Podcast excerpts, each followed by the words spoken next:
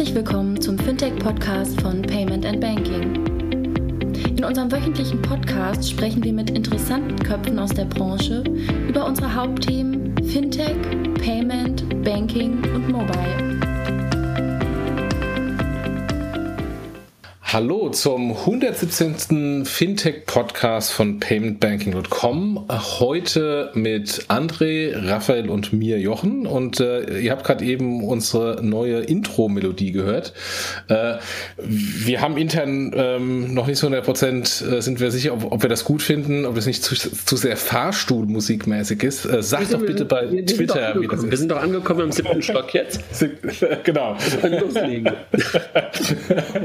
also sagt uns bitte bei Twitter, ob ihr das gut findet oder nicht. Äh, wir arbeiten da noch dran. Ähm, aber insofern, lass uns loslegen zum 117. Podcast. Und zwar zum Thema, ähm, ich habe es mal State of the Fintech Union äh, genannt. Ähm, also letztendlich mal kurz einen Abriss, wo stehen wir eigentlich bei Fintech äh, im Moment Mitte 2017 passend auch zum 117. Podcast. Ähm, und äh, es gab ja ein paar Studien zum Thema Fintech, Fintech-Kooperation, World Economic Forum. Ähm, heute gab es die Banken im Umbruch-Konferenz, äh, wo die großen CEOs mal wieder über Digitalisierung gesprochen haben. Und insofern wollten wir uns einfach mal in, in der Runde, in der kleinen Runde ohne Gast äh, unterhalten, wie wir im Moment äh, die Situation sehen. Ja, Raphael äh, und André, sagt mal Hallo. Hallo. Wie geht's euch? Entschuldigung, meine Stimme war gerade weg. Und ist sehr gut. Also ähm, fühle mich sehr wohl hier im siebten Stock unseres äh, Payment und Fintech äh, Podcast. Ähm, nee, absolut. Ähm, fühle mich wohl und ähm, mir geht's gut. Und ähm, das Thema in der Tat ja eins, was uns immer wieder ähm, in jedem Sommer so ein bisschen beschäftigt. Und jetzt sind wir ja fast schon im Herbst und ähm, schön dann nochmal drüber reden zu können. Jetzt Raphael. Ich bin auf Salzstangen. Ja, der Raphael ist heute etwas gesundheitlich angeschlagen. Es gibt noch die Diskussion, dass er den Virus, den Magen-Darm-Virus, äh, bei einem Fintech-Meetup in Berlin bekommen hat. Jetzt bin ich mal gespannt, ob ich es auch bekomme. Bislang hatte ich es noch nicht. Ja, jedenfalls also, waren die Bilder, die man, die Bilder, die man auf, ähm, auf, auf, auf Twitter von ihm gesehen hat, sahen so aus, als wenn er diesen Magen-Darm-Virus schon damals gehabt hätte, während des Meetups. Der wurde mir da ein... Naja, lassen wir das. Aber wenn sich irgendeiner freiwillig bei Twitter outen möchte, der nicht auskuriert bei diesem Fintech Stammtisch vorbeikommen. Der darf sich bei mir einen körperlichen Verweis abholen. Sag mal, Raphael, haben wir eigentlich auch Sponsoren, außer ähm, irgendwelche Magen-Darm-Sachen oder haben wir auch noch andere Sponsoren? Sponsoring ist Jochen. ja, guter, guter Tipp, ähm, André. Wir bedanken uns wie immer äh, für, äh, an unsere Sponsoren zur, zur Unterstützung. Wir haben äh, diesen Monat neu den Bankverlag und natürlich SAC Stolle Consultants. Ähm, deswegen, weil der Bankverlag neu ist, eine, eine kurze Vorstellung. Äh, Bankverlag kennen die Banker auf jeden Fall, die Nichtbanker vielleicht nicht so gut. Bankverlag ist eine hundertprozentige Tochter äh, des BDB, also des Bundesverbands der deutschen Banken, die ja auch Fintechs ähm, als Mitglieder haben. Ist im Grunde ein Technologieunternehmen, nee, das. Nicht.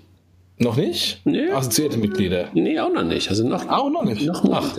Also, lass mich so sagen. Also, wir sind in einem Prozess und momentan gibt es noch keine offiziellen Mitglieds- assoziierten Mitglieder, die Fintechs sind. Wir sind auf dem Weg dahin.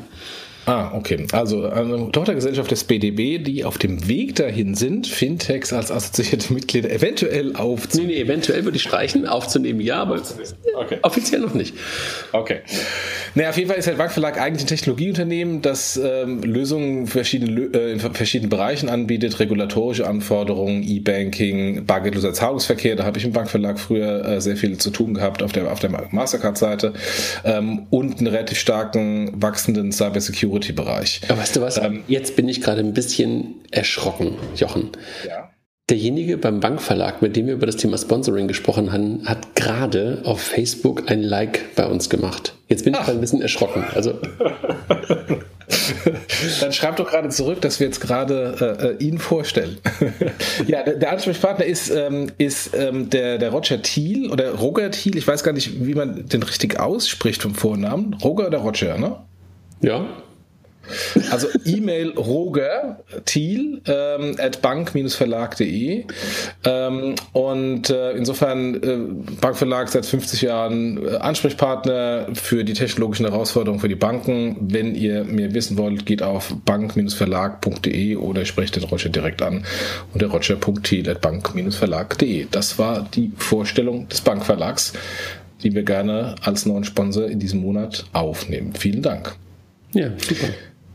Dann bleiben wir beim Sponsoring. Äh, wenn ihr auch Sponsor sein möchtet, wir haben heute sehr viel Werbung, ähm, dann schreibt mir bitte eine E-Mail, jochen.paymentbanking.com. Äh, wir suchen ähm, auch weiterhin Sponsoren, ähm, die uns hier als auch im äh, Blog gerne unterstützen.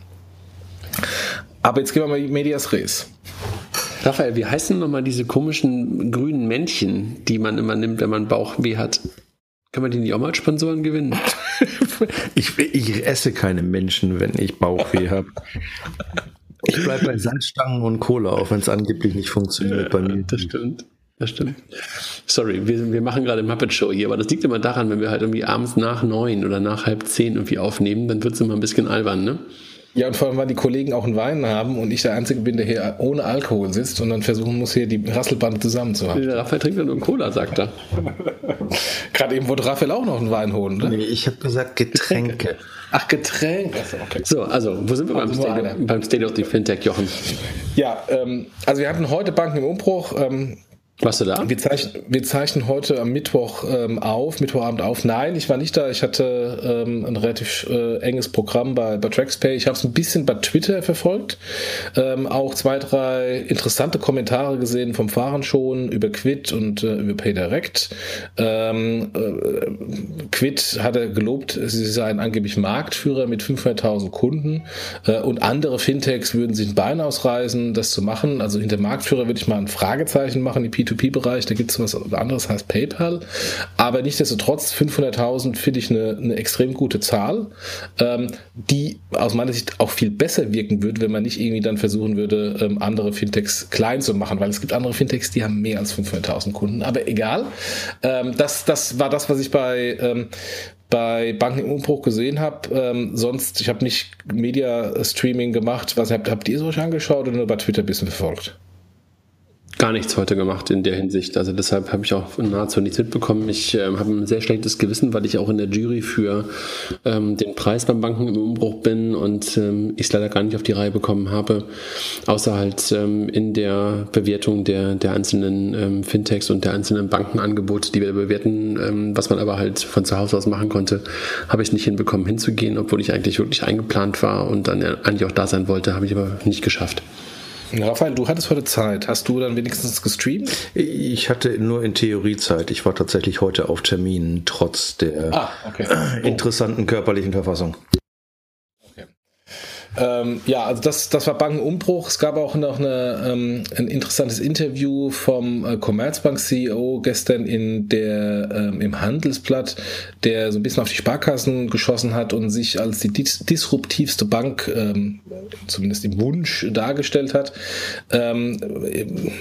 Der Roger Doms hat dabei ähm, äh, seinem täglichen Newsletter auch einen etwas bösen Kommentar abgegeben, dass da eigentlich nichts Neues bei dem Interview kam.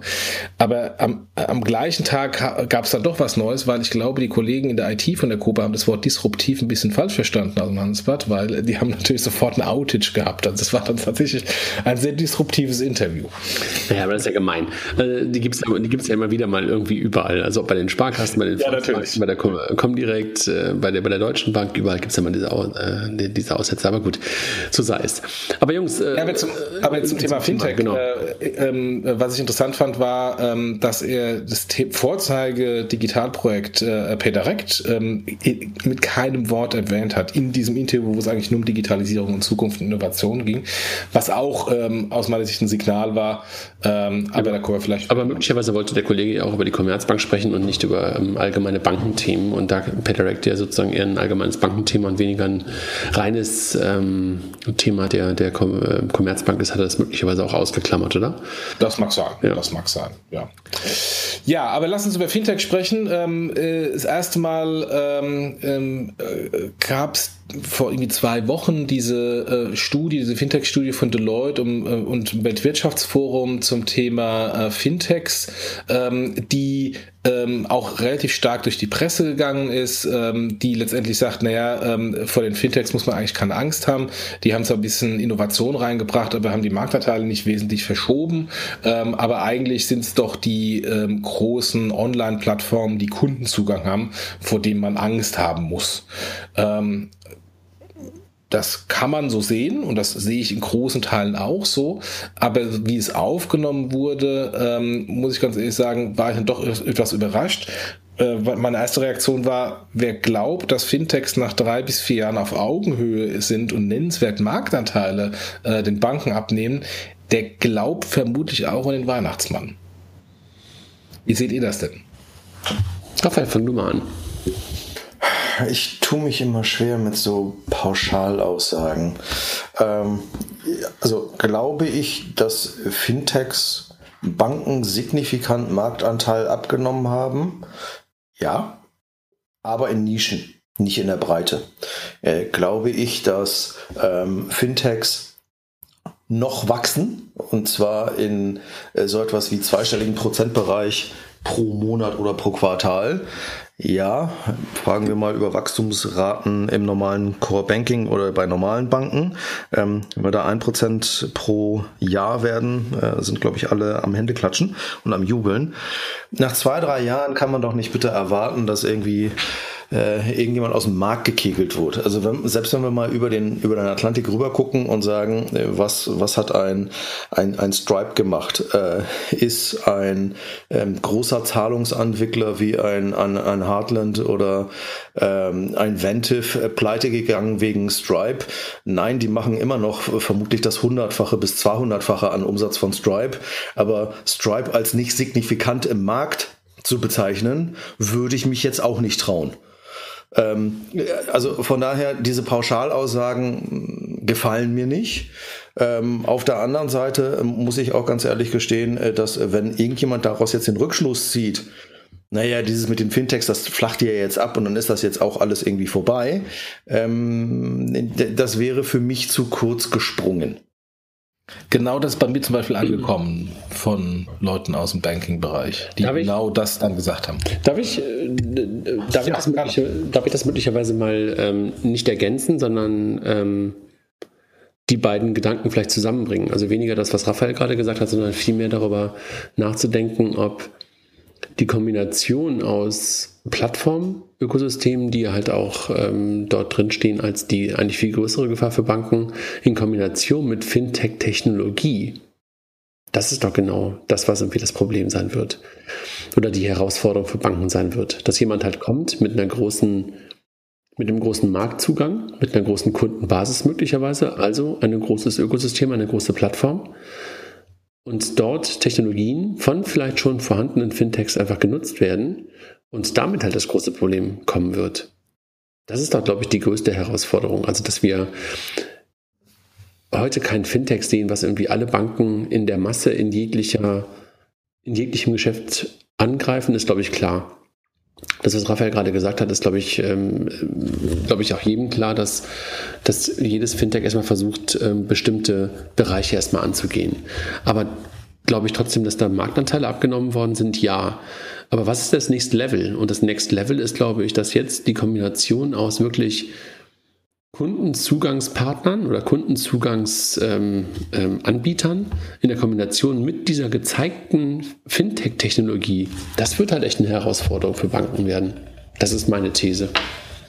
Ähm, ich würde deine These insofern widersprechen, dass es keine These mehr ist, sondern schon, schon ja. gelebte Praxis ähm, an zwei konkreten Beispielen. Ähm, und zwar schau dir eBay an. Also bevor es GAFA gab, ähm, war eBay da irgendwie auch mal mit drin. Da war es einfach eine der größten Online-Plattformen.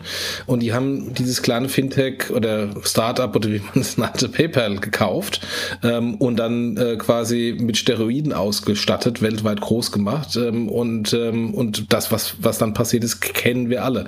Letztendlich ist es genau das. Eine, eine Plattform, die den Kundenzugang hat, genau. hat Fintech-Technologie aufgekauft und hat es groß gemacht. Ein Beispiel. Und das zweite Beispiel ähm, ist Adyen im, im, im PSP-Bereich. Ähm, da die hängen hinter äh, Facebook, die hängen hinter Netflix, die hängen hinter Uber. Ähm, Zuckerberg hat selbst in, ähm, in, in Adyen in, äh, investiert. Ähm, und auch die wachsen über den Kundenzugang der großen Ökosystemplattformen. Ähm, jetzt ist, kann man das nicht so 100% vergleichen mit, mit dem Kundenzugang von, von, von eBay, mit PayPal, aber ähm, auch hier ist eine Plattform, die ein kleines Fintech nimmt und äh, Adyen ist irgendwie, ich glaube, zehn Jahre alt oder so ähm, und, ähm, und machen die relativ schnell, relativ groß, da halt im B2B-Bereich als Dienstleister. Ja, und wir haben ja ein sehr konkretes Beispiel jetzt gerade auch aktuell. Also ähm, Amazon und Stripe, die zusammen Voice Payments machen. Ja, also natürlich, er sagt das keiner so genau und so offiziell, aber es gab letztens eine Pressemitteilung, wo Amazon mitgeteilt hat, dass bestimmtes Payment-Volumen inzwischen über Stripe ab, äh, abgewickelt wird. Wenn das nicht quasi die Wiederholung von eBay und PayPal sein könnte, also da sind mir die Ähnlichkeiten doch sehr, sehr, sehr nah.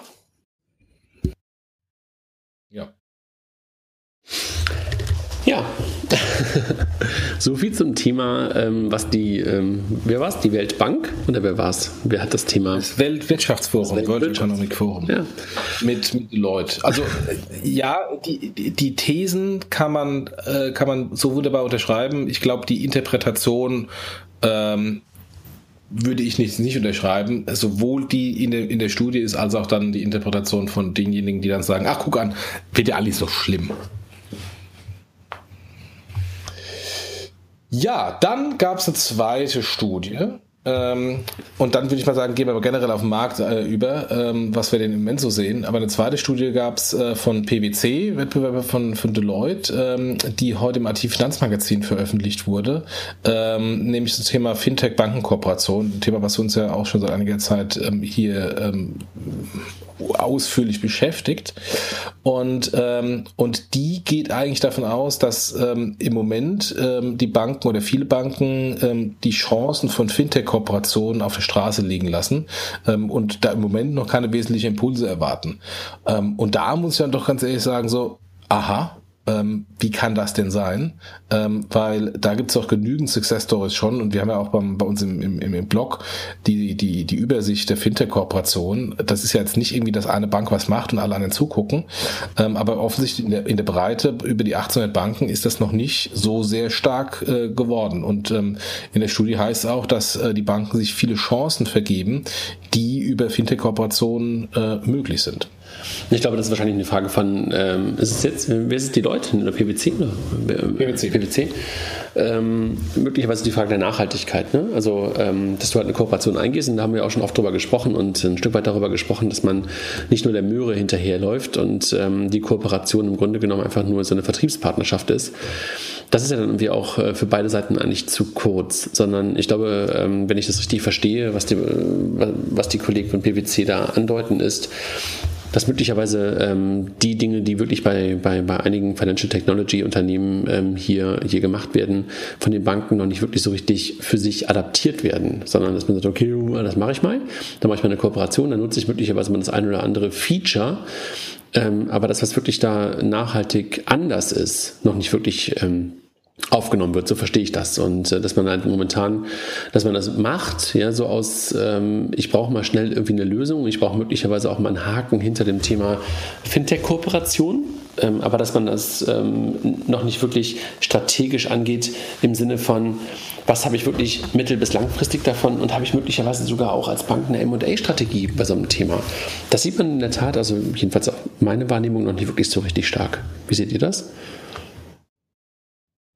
Also ich habe, als ich mir das durchgelesen habe, kamen bei mir zwei Sachen hoch. Das erste war Check24. Ähm, das ist eine Vertriebskooperation, so wie Leute das beschreiben, wo ich glaube, dass Check24, ähm, egal ob man es als Fintech bezeichnet oder nicht, aber schon ein sehr ordentlichen Einfluss hat auf das, was da gerade passiert im Fintech-Bereich und auch im Bankenbereich und dass sich Banken fast nicht erlauben können, an Check24 vorbeizugehen. Und das Zweite, was dem diametral auch wieder widerspricht, was hier ausgesagt wird, ist der Kontowechselservice. Der Kontowechselservice ist, jetzt kann man sagen, ist nur ein Feature, aber den hat meines Erachtens haben fast alle Banken nur mit Fintechs umgebaut. Also, äh, dass das in Anführungsstrichen nicht keinen Mehrwert bringt, aus der Kernkompetenz des Gegenübers zu lernen, das glaube ich nicht, weil äh, wir kennen, glaube ich, in dieser Runde ein paar Gespräche, die intern bei Banken gelaufen sind, wo den internen Dienstleistern die Pistole auf die Brust gesetzt wurde, äh, frei nach dem Motto, ich brauche das, am Markt brauchen wir das, am Markt ist das ein Thema.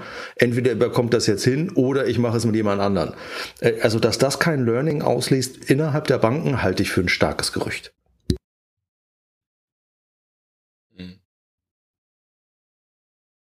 Aber trotzdem nochmal aber, aber trotzdem noch mal die Frage, also äh, sorry, ähm, Johann, dass ich dich gerade unterbreche.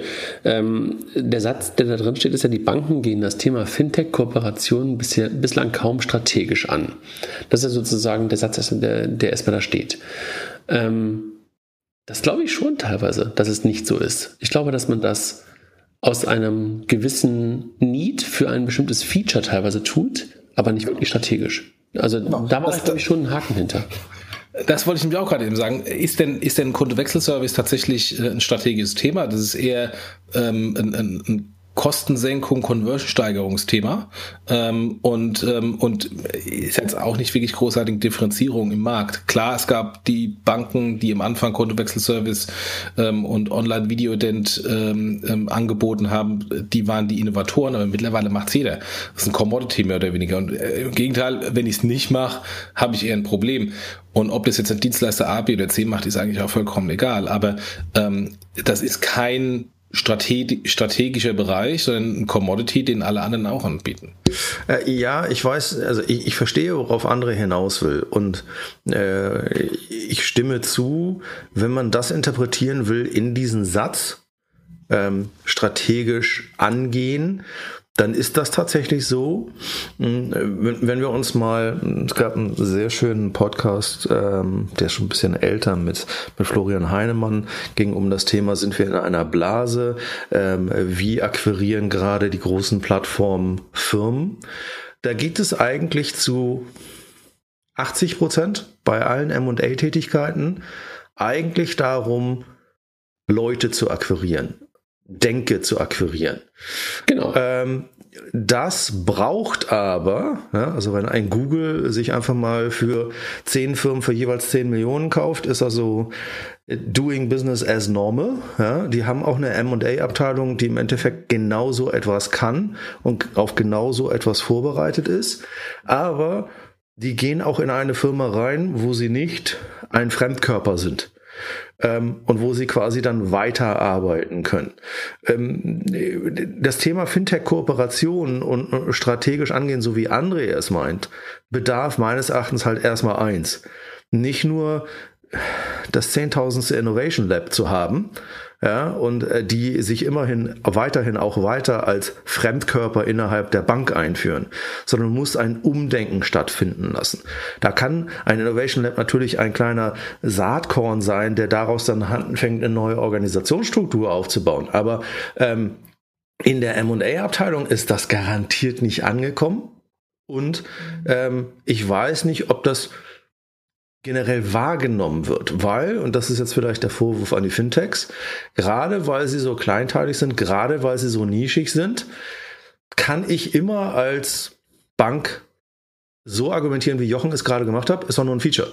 Und ob ich jetzt Dienstleister A, B oder C nehme, ist doch die gleiche Diskussion, ob ich äh, PwC oder Deloitte oder McKinsey oder, oder jemand anderen nehme. Hast du Oder, hast du, Hast du, hast du völlig recht, ähm, Raphael. Ich glaube nur, der Unterschied ist, dass ähm, das eine oder andere Fintech, um, um, um diesen Begriff nochmal zu benutzen, dann doch Unterschiede in seiner Vorgehensweise, in seiner Denke, in seiner Herangehensweise gegenüber einer klassischen, einem klassischen Dienstleister einer Bank hat. Und das ist, glaube ich, genau der Unterschied, dass man halt aus den Kernkompetenzen des Gegenübers dann doch noch nicht so richtig lernt.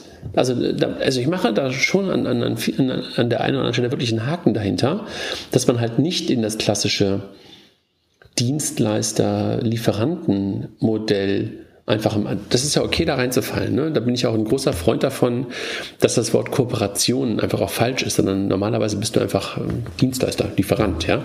Aber wenn du halt nochmal einen Schritt zurückgehst und darüber nachdenkst, warum das eine oder andere Fintech mal irgendwann gegründet wurde oder mit welcher Motivation oder mit, mit, mit welchem äh, Mindset, dann sind die ja schon teilweise an Dinge anders rangegangen.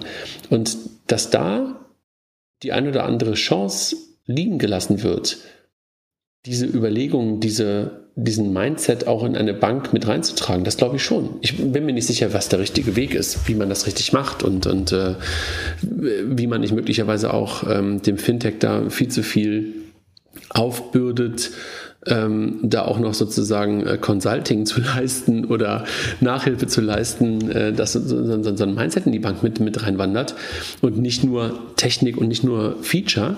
Ähm, das weiß ich auch nicht genau, aber ich glaube, dass da durchaus ein paar Sachen wirklich auf der Strecke bleiben, beziehungsweise einfach nicht genutzt werden für Banken, beziehungsweise dass die einfach erstmal nur ähm, das Feature im Kopf haben und das andere, warum überhaupt ein Feature entstanden ist, gar nicht so richtig im Blick haben.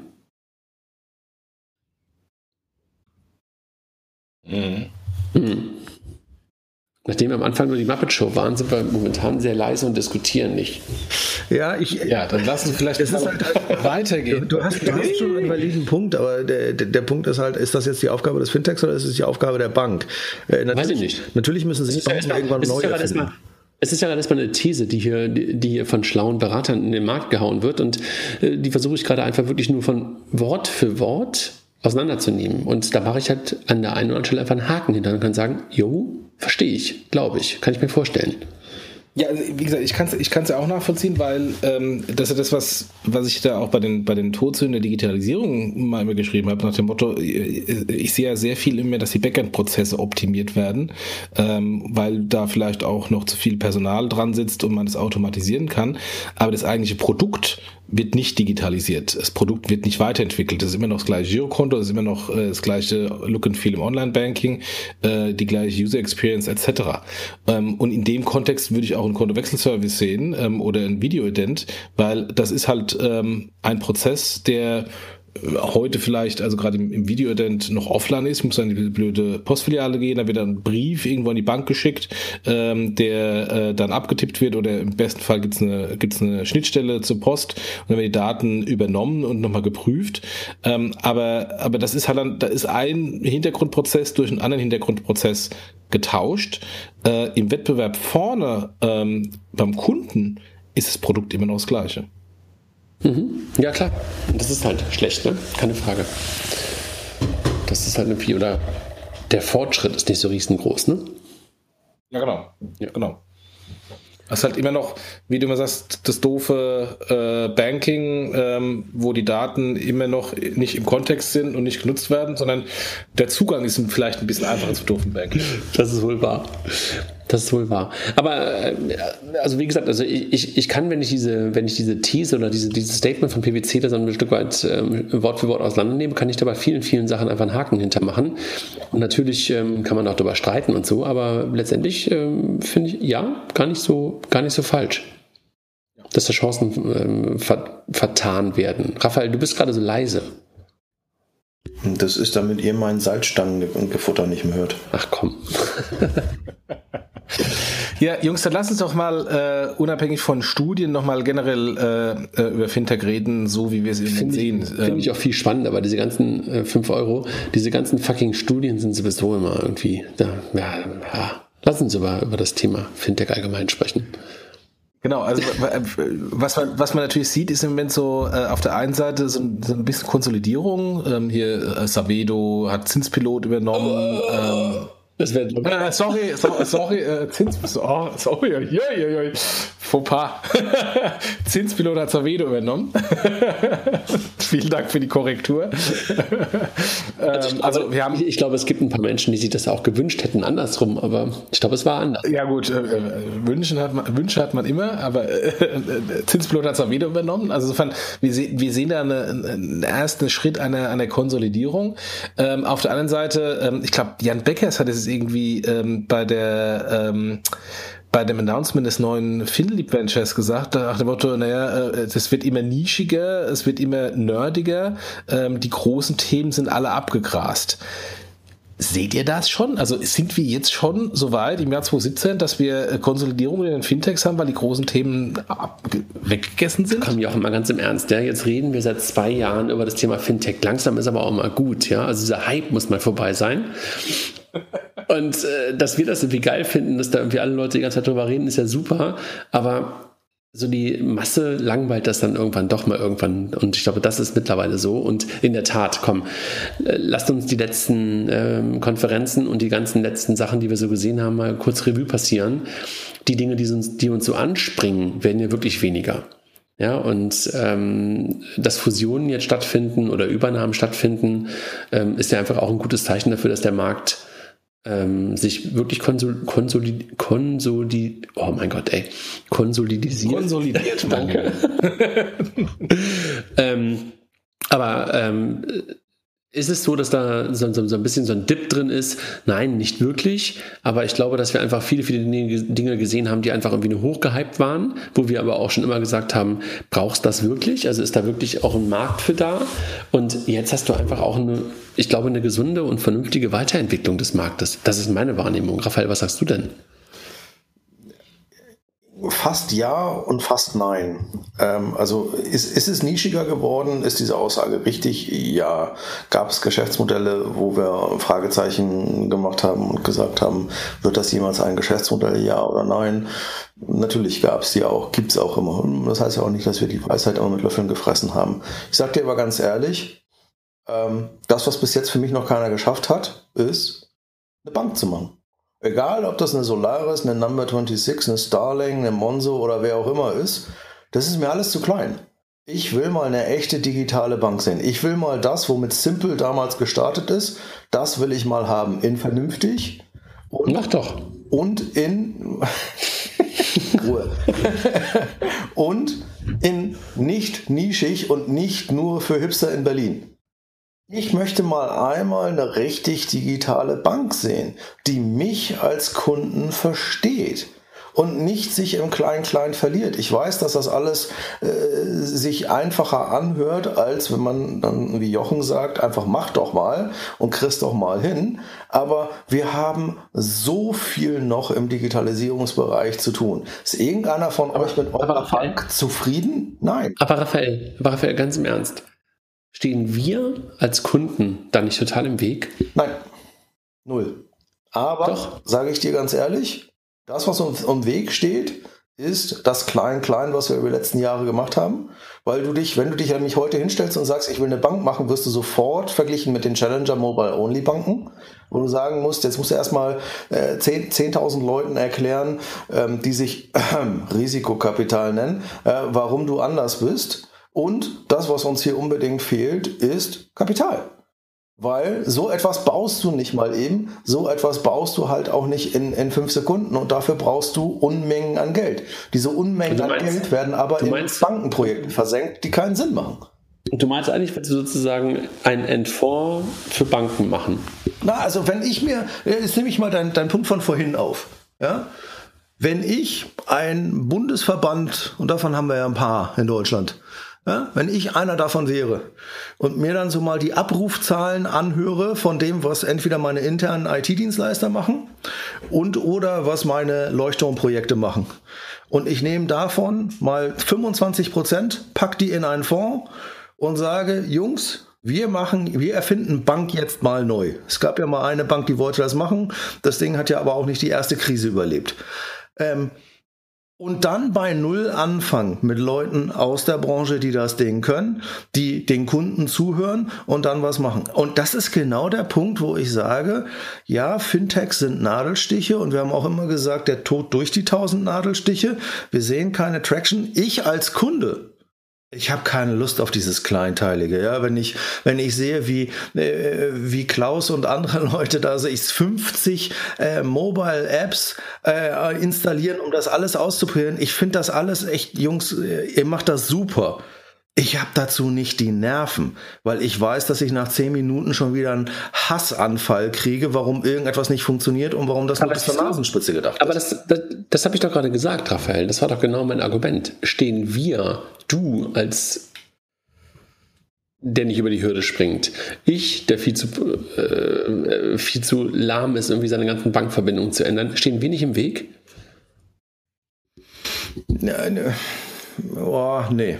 Also gl glaube ich nicht, weil das nein, weil das Offering einfach nicht da ist. Das Offering ist so klein, es ist so begrenzt auf so eine kleine Kundengruppe, dass es und nochmal, ich will kein Produkt aber ist das mich, Thema, ja, weil aber, ich bin keine Kunden. Noch, noch, noch mal, aber ist das Thema Banking nicht viel zu sehr Commodity, dass du dann nicht wirklich das Thema Bank echt neu nein, erfinden. Nein, sag ich dir ganz ehrlich, weil wir sehen in so Third World Countries wie in Spanien oder in Polen, dass es Banken schaffen, die halt auch Was erst in den, World?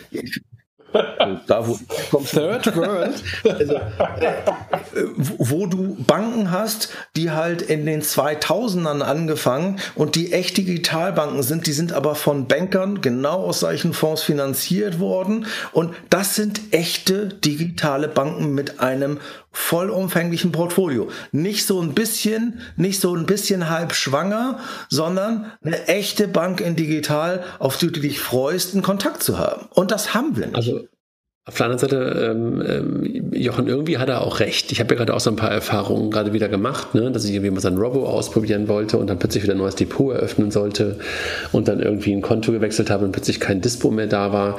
Da hat er nicht ganz unrecht, ne? Was sagst du denn? Ich, ich bin gar nicht der Moderator, du bist der Moderator. ein, Kontowechsel, äh, du bist der, du bist der geborene Moderator, du fällst sofort in eine Rolle wieder zurück, weißt du? ein, ein, ein, Kontowechsel, ähm, wo der Dispo nicht da ist, ähm, das ist ein grundlegendes Problem, das hat noch keine Bank irgendwie gelöst. Doch, die kommen direkt, auch nicht. Doch, die kommen direkt, macht das wohl in der Tat, dass die den äh, Dispo von der alten Bank übernimmt. Ah, okay. Gut, das ist neu. Bin ich schon viel zu lang weil der kommt direkt. Und außerdem habe ich mal Dispo. Okay, das ist mir auch neu.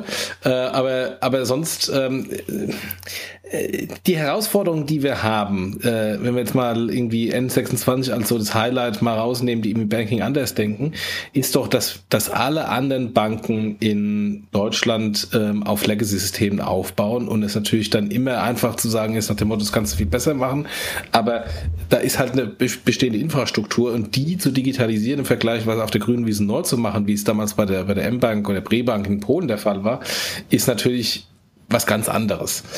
Ähm, ist denn aber der Kundenbedarf da?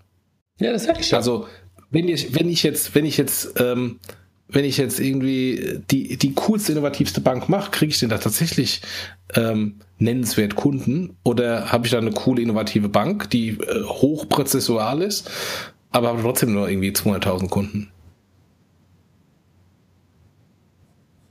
Ich habe ihn gerade nicht gehört. Du? Ja, ich habe ihn gehört. Aber äh, Simple ist doch das Beispiel, was funktioniert hat. Simple Hat's hat funktioniert? doch. Hat es funktioniert? Hallo? Hat es funktioniert, Raphael? Ja, es hat funktioniert. Frag Ach, doch, komm. Komm, na, äh, frag doch mal die Investoren. Haben sie Geld bekommen? Sind die Gründer, äh, sind, äh, nagen die am Hungertuch? Was war ja, das Ziel? Nochmal, ja, aber ist Simple, und Simple ist nicht aus dem Markt verschwunden. Ja, aber hat es funktioniert? Es hat funktioniert. Doch, es hat funktioniert in der Traktion. Klar, logisch. Ach komm, ach komm, nein. Doch. Nein. Doch. Nein. Doch. Wollen wir jetzt weitermachen? Das können wir noch die nächsten zehn Minuten machen. Simple war kein schlechtes, war kein schlechtes Ansinnen. Simple war keine schlechte Bank. Simple hatte ein gutes Offering. Simple war. Die waren keine Bank. Doch. Nein. Sie hatten so eine komische Mutual dahinter. Ja, eben. Ja, ja, ja. Äh, trotzdem. Sie waren ein Frontend, was funktioniert hat, mit dem konntest du, Vorsicht, in den USA, unabhängig deines Bundesstaates, Bankgeschäfte machen. Das schafft bis heute keiner. PayPal, Ausnahme. Bankgeschäfte überall über 51 Bundesstaaten. Echt eine Revolution, ne? Also welcome in the uh, European also, äh, du musst halt, du darfst doch nicht uns, uns mit, den, mit den Dinosauriern da drüben ver, äh, äh, vergleichen. Aber ey, du kannst mir nicht erzählen, dass Simple kein Erfolg war. Simple Na, war komm. ein Erfolg in Europa. Welche Bank kennst du die? Äh, nimm mal das Beispiel. Nimm die M-Bank in Polen, weil die nur wirklich echt gut und, und toll ist. Hat die es jemals aus Polen rausgeschafft? Nein. Könnte sie es, wenn sie wollte? Vermutlich. Warum tut sie es nicht? Weiß ich nicht. Darf sie? Darf ja, sie? Siehst du, genau da, da kommen wir jetzt an den Punkt. Aber was hätte sie denn gestört, vor zwei, drei, fünf Jahren nach UK zu gehen, sich dort eine Banklizenz zu machen und dann zu sagen, so Jungs, ich mach, ich kram mal den Kram auf. Warum? Weil Polen groß genug ist und für die ein Supermarkt ist und haben die dort Marktanteile? Ja, jeder, der nicht bei drei auf dem Baum ist und mal vergleichen will, landet bei der Bank früher oder später. So, und der, der Punkt, den Jochen gesagt hat, ist halt so, ja, so, so mag vielleicht ein, Denker, äh, ein Banker denken, frei nach dem Motto, ja, ich muss jetzt hier meine, mein Rechenzentrum digitalisieren. Ja, good night and good luck. Nimm das Geld und rauch es in der Pfeife. Das ist schneller und das ist effektiver. Weil wenn du das Ding nicht parallel aufsetzt, und sagst, ja, was war M-Bank? M-Bank war auf PHP und Ruby on Rails ein, ein, Bank, ein Banken-Backend. Ja? Jeder, der jetzt mal im Rechenzentrum gearbeitet hat, der fängt jetzt gerade an, irgendwie äh, sich noch zu kratzen. So frei nach dem Motto, oh mein Gott, das ist doch keine Technologie für Banken-Backend, für ein Core-Banking-Produkt. Und das funktioniert. Ende der Diskussion. Keine Durchsage mehr. Nicht mehr irgendwie so Hardcore C und sonst irgendein Dreck, der, der halt angeblich immer ab ist. Ja, sieht man ja gerade, wie die Dinger den irgendwie in den, in den Händen explodieren. Das Ding musst du halt daneben stellen. Das Problem, was ich nur sehe, ist die VCs, die wir hier haben in Europa oder generell. Es traut sich keiner, solche dicken Bretter zu bohren. Und das ist ein dickes Brett. Dagegen werden halt probiert, andere dicken Blätter zu bohren, ja? weil man sagt, na ja, wenn ich so ein Stück vom Kuchen von PayPal abkriege, bin ich ja auch mal groß geworden. Aber wenn ich mich hinstelle als Bankenverband und sage, wisst ihr was, Jungs? Wir machen jetzt mal eine neue Bank auf. API First. Kunde First. Scheiß auf Vertriebsstrategie. Ich hatte am, am Montag einen auf diesem Fintech-Stammtisch, wo ich dachte, so Alter, äh, aus welchem, äh, welcher Zeitreise bist du rausgekommen, der mir was erzählen wollte von, du musst immer Vertrieb machen und du musst über Provision nachdenken. Nein, ihr habt keine Kunden mehr. Wenn du nicht vom Kunden her denkst und auf deine Provision, äh, Verzeihung, scheißt, ja, dann hast du keine Kunden mehr, dann machst du auch kein Geschäft mehr. Schluss. Und diese Denke, diese radikale Denke, die möchte ich mal in Europa sehen. Ich löse mich von Deutschland. Die möchte ich in Europa sehen. Und die sehe ich nicht. Und ich sehe die nicht, persönliche Meinung, weil du sie nicht finanziert bekommst. Deshalb musst du klein, klein anfangen. Und womit verdient diese, diese Bank dann Geld? Verdient Airbnb, Uber, äh, irgendjemand von denen in den ersten 10, 15 Jahren Geld? Airbnb ist noch eine 10 Jahre alt und verdient Geld. Hm. Die verdienen hm. Geld. Guck dir mal an, ab wann und wie viel Geld sie jetzt verdienen und wie viel Geld da reingeflossen ist, damit sie irgendwann mal Geld verdienen. Und äh, reicht das, was sie an Geld Nein, verdienen, aber, um das, was sie an Venture rauskommen? Nein. Aber Raphael, das ist nicht, das ist eine fucking Antwort. Entschuldigung. Nee, nee, nee, nee, doch, nee. Doch, doch, doch, doch, doch, Wir reden über ein End-Consumer Play. Wo ja. am Ende des Tages, ey, guck dir die Funding-Runden von Airbnb an. Da sind ein paar Milliarden rein und nimm Uber als wirklich als das schlechteste Beispiel überhaupt. 70 Milliarden Bewertungen, mindestens 30 Milliarden drin. Und du willst mir erzählen, dass die jetzt Geld machen? Das ist schön. Ey, wie lange sie Geld verdienen müssen auf diesem Niveau, damit sie die 30 Milliarden rausholen, wissen wir auch beide. Ja, da ist Trevor oder wer auch immer der neue Typ da von Expedia ist, den Namen kann ja kein Mensch aussprechen. Ja, da, da hat der aber ein Bart und seine Kinder sind noch dabei, das zu bezahlen zahlen. Der hat jetzt schon einen Bart. Nee, das ist okay. nochmal, es geht tatsächlich. Und deine Tochter wusste noch nicht mal, dass er der neue CEO ja, ist. weil er zu blöd war und das zu langsam gemacht war. Ähm, ja, wenn, wenn, wenn du das nicht hinbekommst und wenn du diese Traute nicht hinbekommst, dann wirst du das nicht ändern. Und wir haben halt in äh, Russland hast du so etwas gesehen. Da ist mit äh, der Tinkoff Bank genau so etwas entstanden. Wo das Geld herkommt, will ich gar nicht wissen. Mit der M-Bank in Polen hast du genauso etwas gesehen. Du siehst ja zum Teil auch die Beispiele mit einer äh, Santander. Jetzt nochmal zurück. Die schafft es, sich zu Warum? erneuern. Warum? Boah, boah, jetzt red doch mal mit Jochen, ich habe keine Lust mehr. Warum brauchen wir das? Warum? Weil der Ich sag Kunde mal- es braucht. Nee, eben nicht. Doch. Das, äh, das, nee, glaube ich nicht. Wir sind zu lahm. Wir als Kunden. Irgendjemand brummt bei uns. Ja, ich glaube, ich brumme manchmal. Ich weiß auch nicht warum, aber manchmal brumme ich irgendwie. Ja, ich glaube, wir sind als Kunde immer noch zu träge. Ja, genau. ähm, warum, warum, ähm, ich meine, äh, guck dir Weltsparen an, ähm, äh, die, die zwar Riesenerfolge machen, aber im geme gemessen am tatsächlichen Einlagevolumen sind die immer noch Peanuts.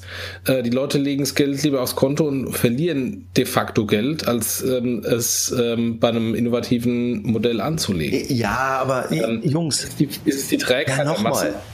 Dieses Weltsparen gab es früher auch schon, da hatte es andere Namen, dann sind sie alle nach Island gegangen, dann ist Island pleite gegangen. Das ist alles nett. Selbst wenn ich mir das in den USA angucke mit Wealthfront, ja, die haben von mir aus jetzt ein paar hundert Millionen, äh, die sie an Anlagevermögen haben. Dann gucke ich das, wenn ich das mit Fidelity vergleiche, äh, lacht sich auch jeder tot und sagt so, ha, oder mit JP Morgan, ja, die kommen ja nicht, da macht ja keiner was. Es geht doch nicht darum, dass ich morgen 85 Millionen Einwohner in Deutschland alle die Deutsche Bank, die Sparkassen und die Genos verlassen und zu meiner Bank kommen. Glaube ich, dass kritische Masse damit erreichbar ist, wenn du eine gute, volldigitale europäische Bank baust? Ja, glaube ich. Und glaube ich, dass die Kunden dir im Weg stehen? Nein.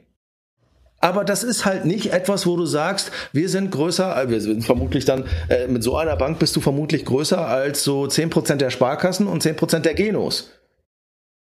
Ist das kein Erfolg? Sorry. Doch. Aber, äh, Raphael, alles gut. Also, was wir ja wissen, ist, nachdem du jetzt Voice machst, machst du als nächstes die neue große Bank. Nein, ich esse jetzt Salzstangen. Nee, aber ähm, äh, vielleicht mal den, den Raphael ein bisschen zu unterstützen mit seiner Argumentation. Ähm, heute habe ich irgendwie gelesen, dass äh, der ING-Chef bei Banken im Bruch sagte, sie machen als ING-Gruppe 4000 ähm, äh, Neukunden pro Tag, glaube ich, war es. Ähm, und dann hat irgendjemand, ich weiß nicht, ob die Zahl stimmt, nicht verifiziert, daneben geschrieben, oh, da sind ja die 1500 von, ähm, von N26 gar nicht so schlecht dagegen. Ähm, das ist, wenn man die ING als weltweite Gruppe ansieht, tatsächlich der Fall. Also dann muss, muss ich sagen, Respekt, wenn die Zahlen stimmen.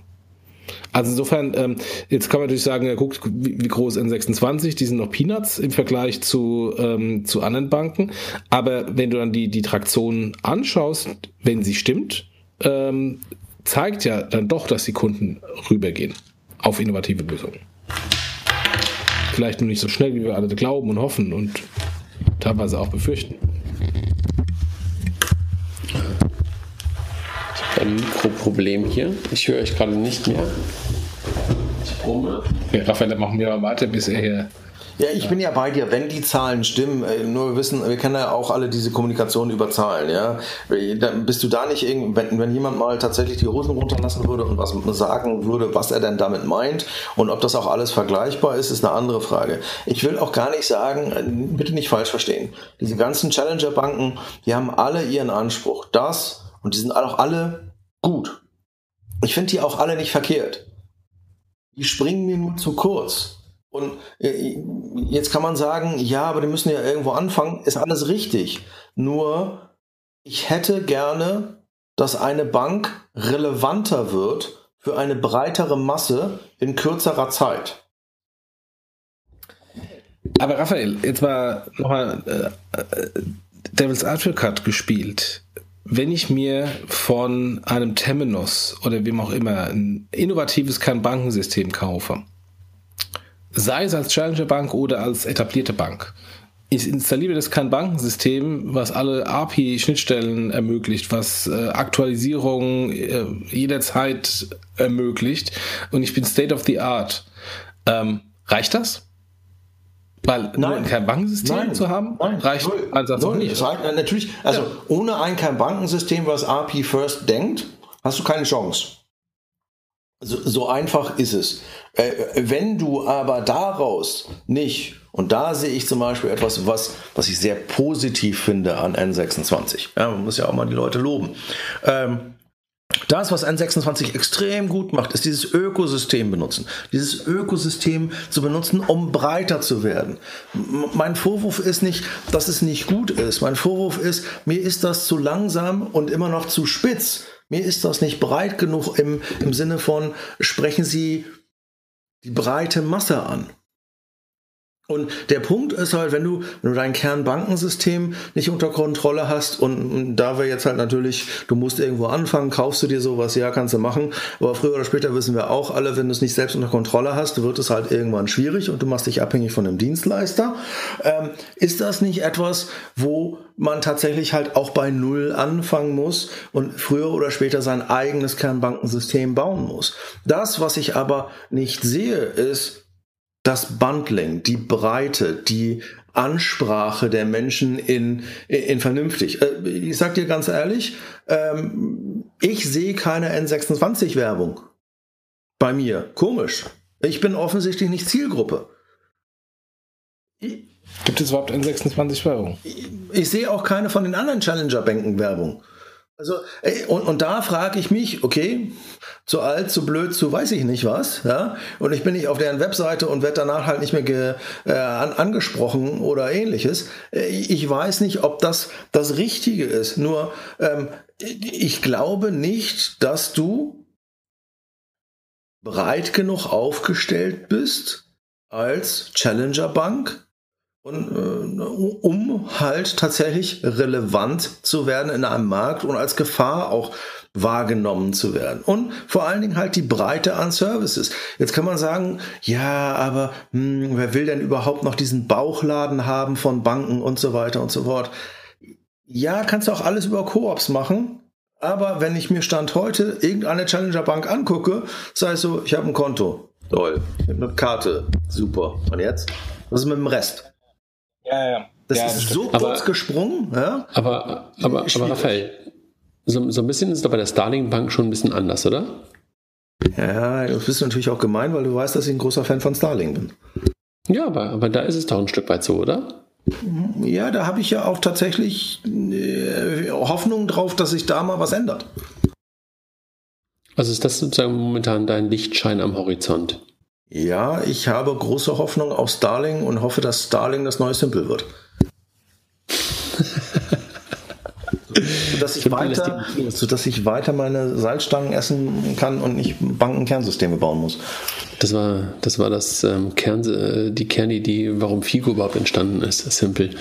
Aber das ist ein anderes Thema. Apropos Figo, ähm, lass mal vom Kernbankensystem ein bisschen weggehen äh, auf PSD2. Was für mich im Moment, ähm, und nochmal Fintech-Trends aufzufassen, was für mich im Moment ähm, äh, noch komplett nicht passiert, ist das ganze Thema PSD2.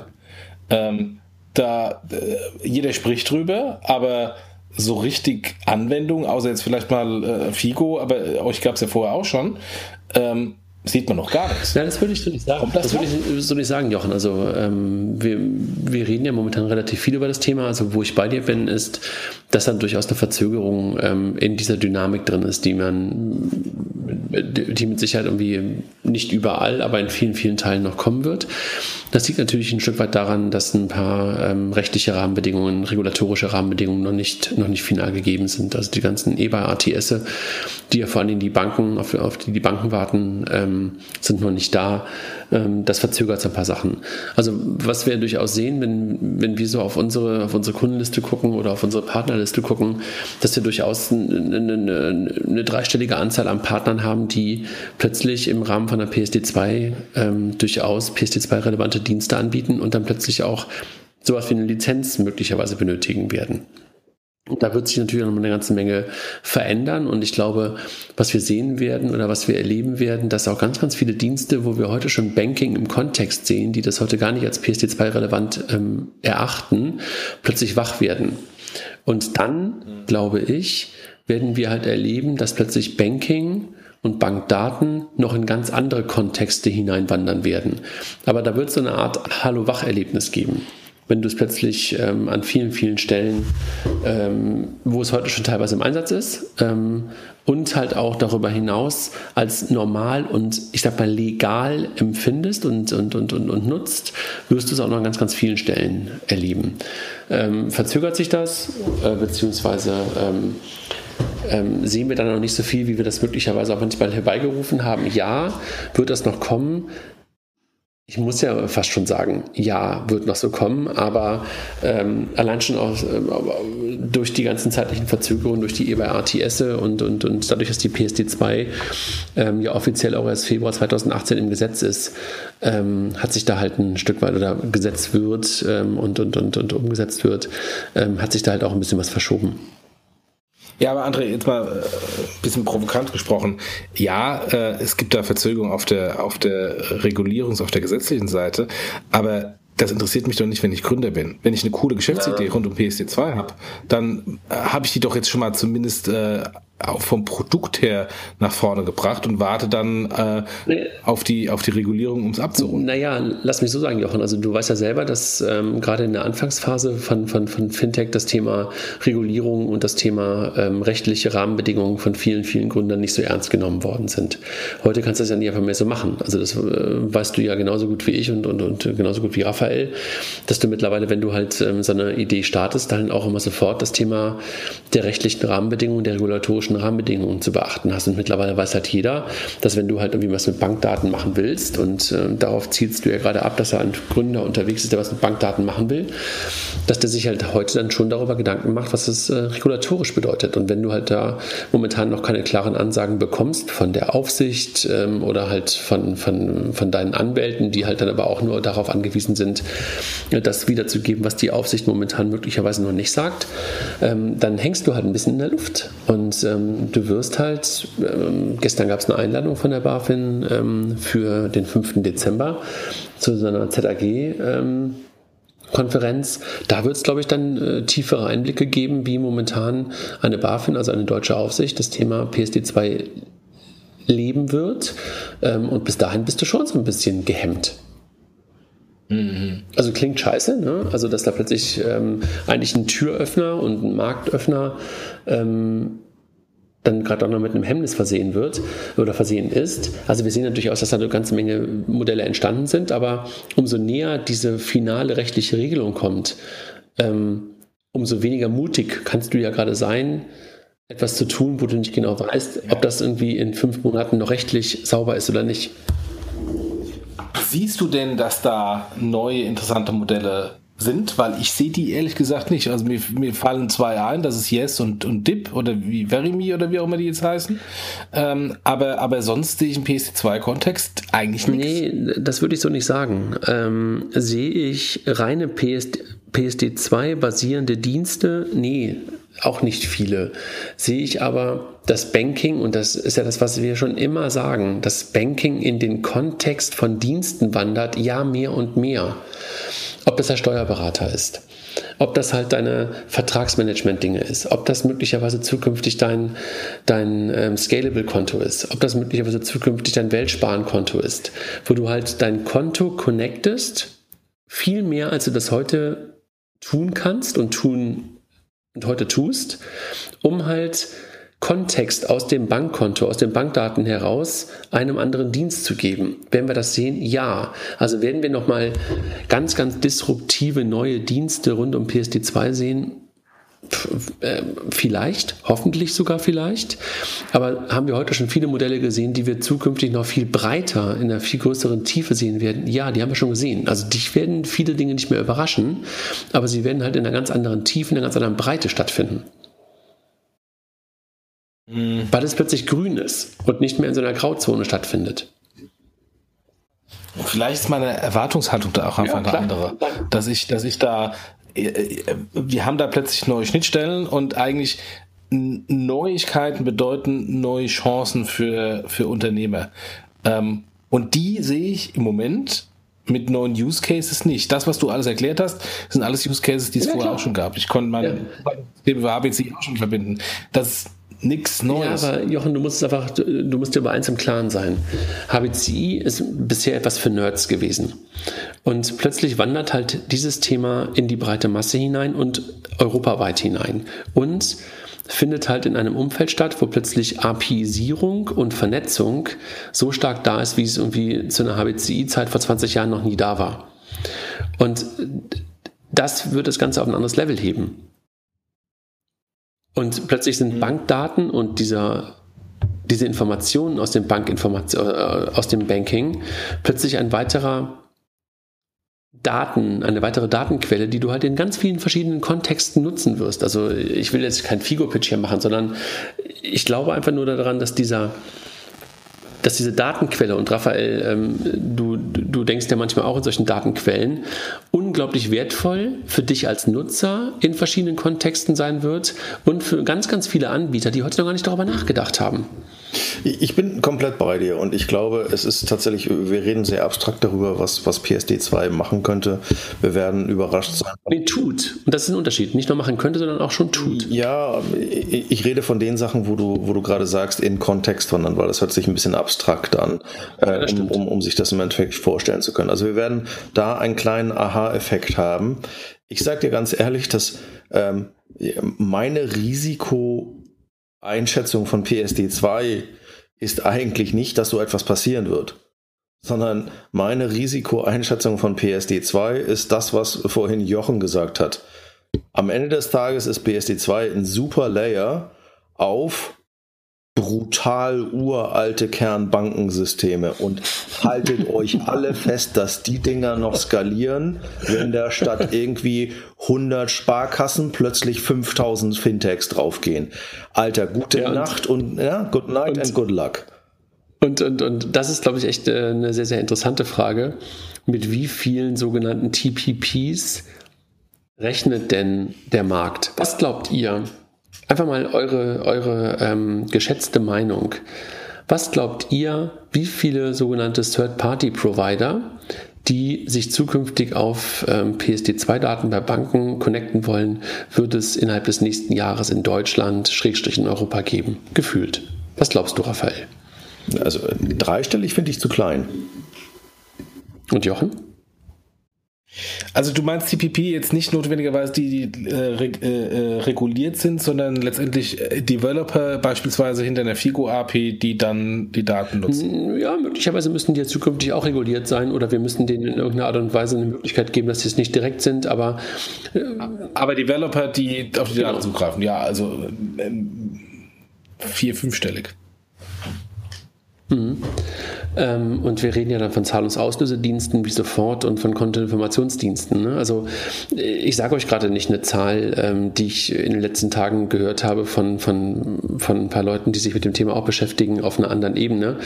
Aber die gehen halt eher von ganz, ganz kleinen Zahlen aus. Aber ich, ich glaube auch, und wir sehen ja heute schon, was bei uns auf der, auf der API los ist. Ja, ähm, wie viele TPPs es geben wird. Klar, das Thema Regulierung von solchen TPPs und, und, und, und auch die, die Hürde für TPPs, sich zertifizieren, sich regulieren zu lassen, ist natürlich nicht ganz so gering. Raphael, du kennst das selber, als du dich mit, mit P11 hast ähm, in, in, in, London ähm, regulieren lassen. Da hängt ja eine ganze Menge dran. Ne? Das kannst du ja nicht mal eben so als äh, One- oder Two-Man-Show machen. Da musst du ja schon ein bisschen mehr für leisten. Ne?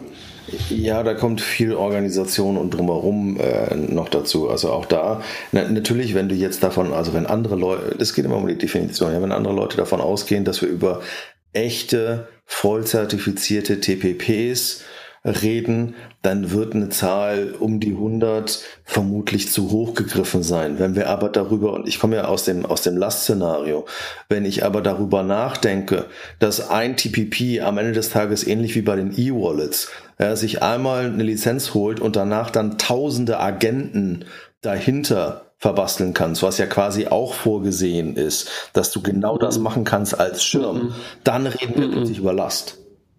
Agenten sind in, in der PSD2 nicht vorgesehen. Aber ähnliche Konstrukte wirst du ja hinbekommen. Große Diskussion, genau. Agenten nicht. Ich halte mich, jetzt, halt mich jetzt gerade mal zurück. Du, musst, du darfst nicht zu viel sagen, das ist auch verständlich, aber ich glaube, wenn man da nur von 20 TPPs ausgeht, dann hat man ein Problem. Und das, dieses Problem wird nicht Anfang 2018 sich materialisieren, sondern es wird Mitte 2018 zu einem Problem und Ende 2018 eskaliert zu einem, wir haben ein echtes Problem, Jungs. Naja, du musst ja halt auch als TPP ähm, eigentlich ab März, April eine Lizenz haben. Ja, aber äh, Jungs, äh, äh, schaut euch damals die äh, PSD1-Regulierung an mit den Marktplätzen. Ähm, äh, wann, wann kam die Regulierung und wann waren alle Marktplätze compliant? Ja, das lag aber, glaube ich, daran, dass bis dahin ähm, der Regulierer und die Aufsicht damit ähm, das teilweise nicht auf der Agenda hatte ähm, und auch kein Personal dafür hatte. Ähm, ich glaube, dass das, das so etwas wird nicht normal passieren. Da würde ich äh, sehr gerne widersprechen. Also wir sehen ja, hm, wenn ich jetzt mal andere große Finanzdienstleister oder regulierte Entities sehen, ähm, haben wir über die letzten vier, fünf Jahre gesehen, dass sich halt auch so große Firmen, die eigentlich bestimmte Märkte vollumfänglich beherrschen, wie ein Visa und ein Mastercard, sehr wohl auch lange mit sich spielen lassen. Ob ein Regulator in Deutschland sich damit länger hingeben lässt oder eine kürzere Lunte hat, Lunte hat als irgendjemand im Ausland, da können wir, da, da widerspreche ich dir gar nicht. Aber dass das Ding ein, harte, ein hartes Pfeilbeil wird, Veto. Was ist der Unterschied zwischen Mastercard und Visa und einem Regulierer? Mastercard und Visa haben ein Vested Business Interest. Ein Regulierer nicht. und als, als Visa und Mastercard lasse ich Dinge durchgehen, weil sie noch nicht groß sind, weil sie nicht wehtun, aber Geschäft generieren. Als Regulierer nicht. Ja, nee, komm, wir haben, Doch, wir haben beide. Da hat Jochen völlig recht. Wir haben da hat Jochen gebaut recht. in den, in den 90ern, beide, sowohl Jochen als auch unser eins. Da hast du den Regulierer an der Nase rumgeführt, als ob der nicht mehr gucken könnte. Ja, und natürlich haben sie das draus gelernt. Alter Mann, erzähl nicht vom Krieg. Die Zeiten haben sich geändert. Nein, nochmal. Ich kann Stand heute, glaube ich, dass da, dass dir irgendjemand blöd kommt, aber genauso hart wie du sagst, dass im März oder im April irgendjemand mich ausschaltet? Nein, das glaube ich nicht. Ja. ja, machen wir, äh, ja. Let's see. Aber lass da mal ganz kurz, Jochen, du, äh, ich übernehme jetzt mal ganz kurz die Moderatorenrolle. Weil ich irgendwie von dem Thema PSD2 mal so ein bisschen weg muss hier mit, mit, mit euch. Das führt mich zu, zu sehr auf dünnes Eis.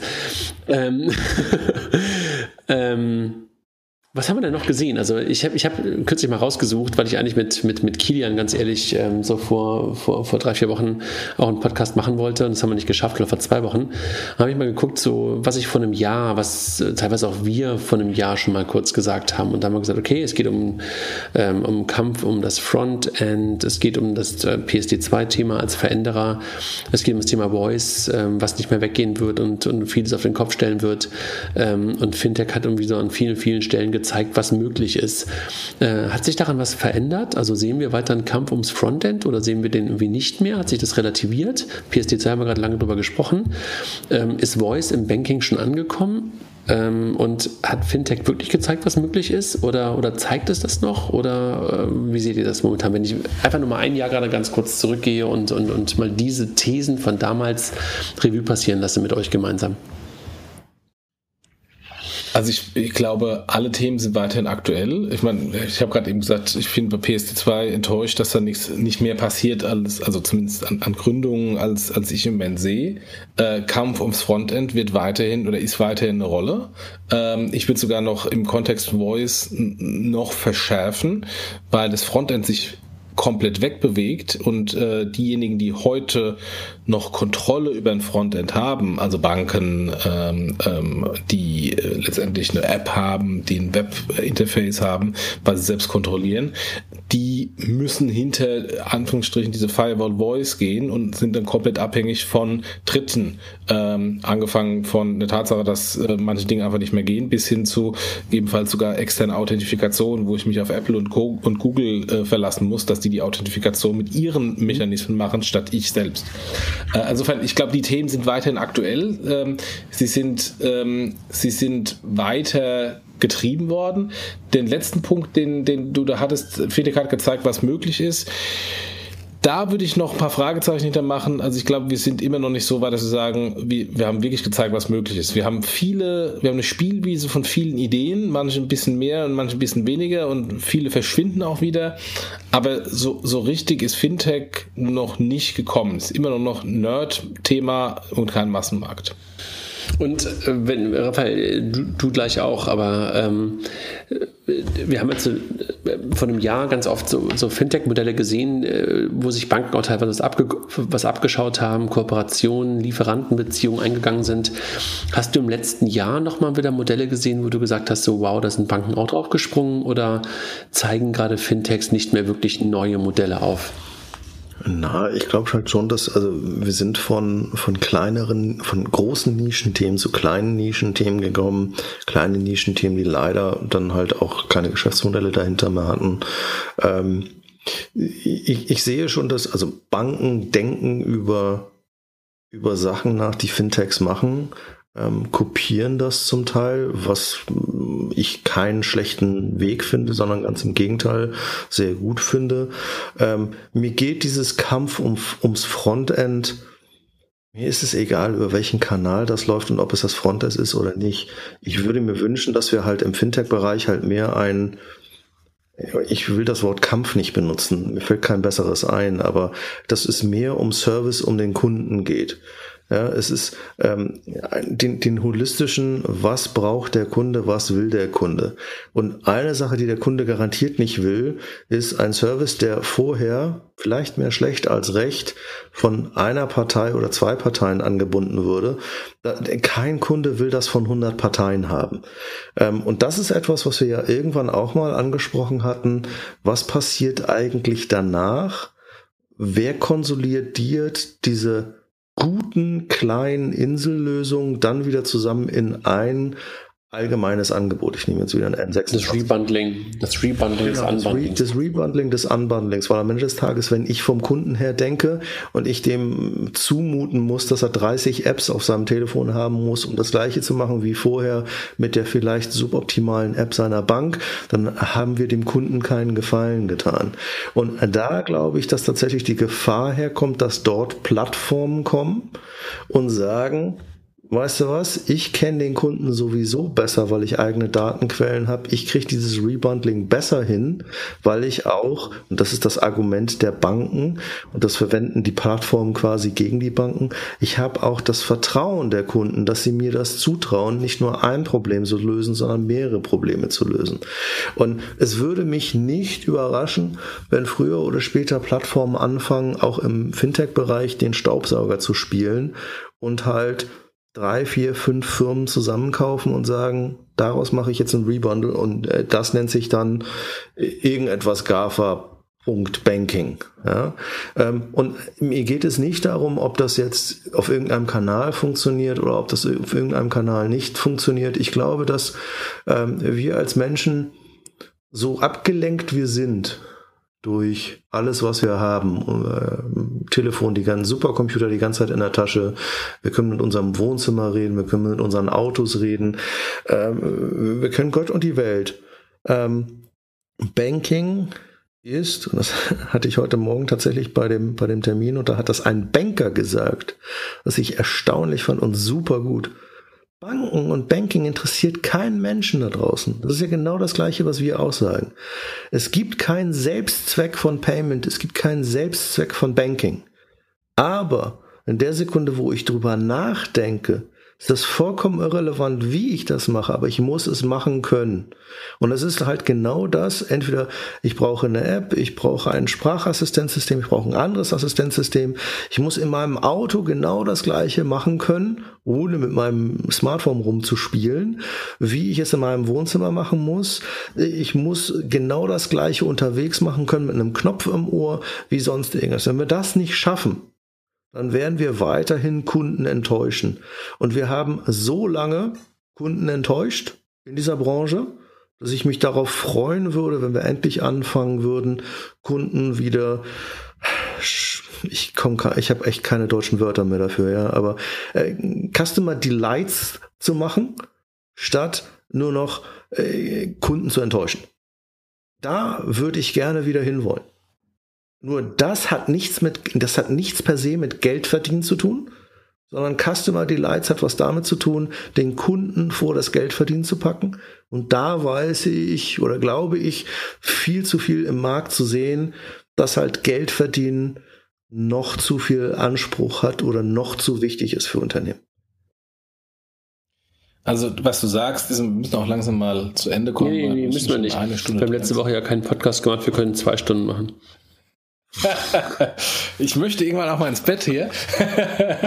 nee, also ähm, äh, was du was du eigentlich sagst, ist ähm, eine Amazon-Strategie. Den Kunden in den Mittelpunkt stellen, erstmal auf Revenues und Profits pfeifen, ähm, eine starke Kundenbindung und ein starkes Ökosystem für den Kunden zu bauen. Und dann, ähm, wenn der Kunde quasi abhängig ist von dir, dann äh, die Monetarisierung. Ja, also ich gebe dir jetzt ein Beispiel, weil ich ne-, nebenbei gerade mal so ein bisschen Twitter geguckt habe. Ne? Nicht nur, dass Amazon gerade Whole Foods äh, gekauft hat und das Zweite, was sie gemacht haben, außer ganz tolle Hackfleisch-Grafiken und äh, Prime-Symbole mit Hackfleisch zu erstellen, war ja, dass sie die Echos angefangen haben zu verkaufen, dass sie die Amazon Lockers eingebaut haben und dass sie die Avocados um 30 Prozent günstiger gemacht haben. Amazon hat gerade announced, dass sie mit Coles, einem der größten, also einen der Top Top 5 Retailer jetzt auch wieder eine Partnerschaft gemacht haben, um halt ihre Echos, Fire Tablets und alles andere auch bei Coles zu verkaufen. Also wenn, wenn ich im Retail wäre, und ich nicht den Einschlag mitbekomme, was die Jungs da gerade vorhaben, dann frage ich mich, mit wie viel Baseballkeulen ich eigentlich morgens noch geweckt werden muss, damit das Ding funktioniert. Und jeder, der Adjacent Business mit Amazon hat, gerade im Finanzbereich, Gerade wo sie jetzt nach, nach UK kommen mit einer Prepaid-Debit-Karte, wo man also merkt, dass äh, immer mehr Talent bei Amazon Pay landet, dass immer mehr Financial Products aus Amazon herauskommen, die immer noch sehr nah an dem E-Commerce dran sind. Jeder, der nicht sieht, dass die Jungs in einem Jahr oder in zwei Jahren anfangen, Firmen aufzusaugen wie ein Staubsauger und daraus Produkte zu machen. Jeder, der das nicht sieht, der braucht echt Hilfe. Und wir reden darüber, dass wenn ich, Florian so schön gesagt, ich kann den halt einfach nur zitieren, weil es ist alles wahr. Was, was, vieles von dem, was Florian macht, so gut überlegt. Wenn ich eine Talent Acquisition in den USA mache, dann ist das üblicherweise siebenstellig. Wenn ich das in Deutschland mache oder in Europa, dann kostet mich das sechsstellig.